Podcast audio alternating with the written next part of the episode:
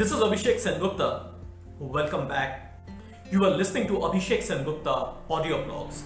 We are here with another episode of our business series. Now, in this series, we will talk about the company formation. Now, why do you require a company formation?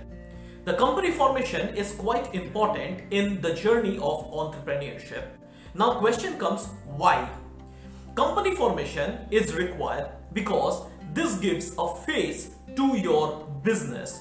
Now, without company, without any name, without any authentic entity, you cannot take your business to a different level. And this is also a long-term prospect. Business, in order to commence properly, require a lot of statutory guidelines. This guidelines varies from a country to country and from reason to region. This also depends on industry as well. Various industries have their own guidelines, own rules and regulations. Business has to be abide by the rules and regulations of the land. This is important. In other words, a business has to comply on the terms and condition laid down by the government.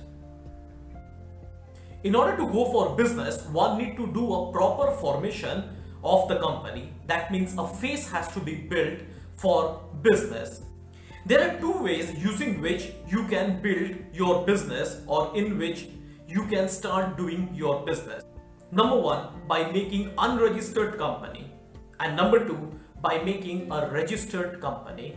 Now, unregistered company is a company which can be formed without much of a hassle, but it is not a registered entity you cannot refer the details of the company from a particular register. Unregistered company is a traditional way of starting a business. The cost of this is reasonable and it is also easy to start. But the details of the company cannot be referred or checked.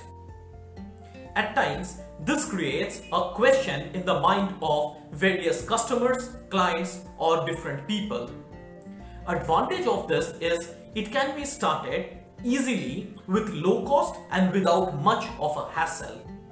The time for making these type of company is comparatively less. Registered company is an authentic way of starting a business.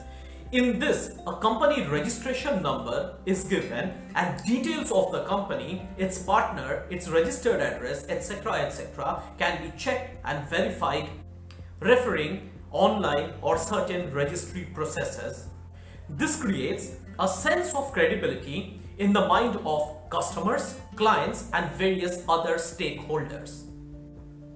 These are even referred as incorporated companies. The disadvantage of such kind of companies are that it takes a lot of time. Number two, it is bit difficult to form as compared to the unregistered companies but in spite of all this, this is the most preferred way of doing business. Different entities prefer such kind of incorporated companies or registered companies.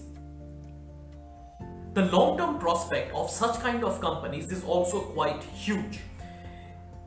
You can bring more number of co-founders using your incorporated company and such kind of companies are even liked by the investors these type of companies can easily go for IPO with certain basic conversions. These can be further classified based on ownership, structure, liability and control. That's all for today. If you have any question, you can write in the comment section below or you can even ping me in my social media profile. To my Apple Podcast listeners, I request you to please write a review. I want an honest review how my podcast is helping you and enhancing your life. That's all. Stay connected, stay tuned. Have a great day.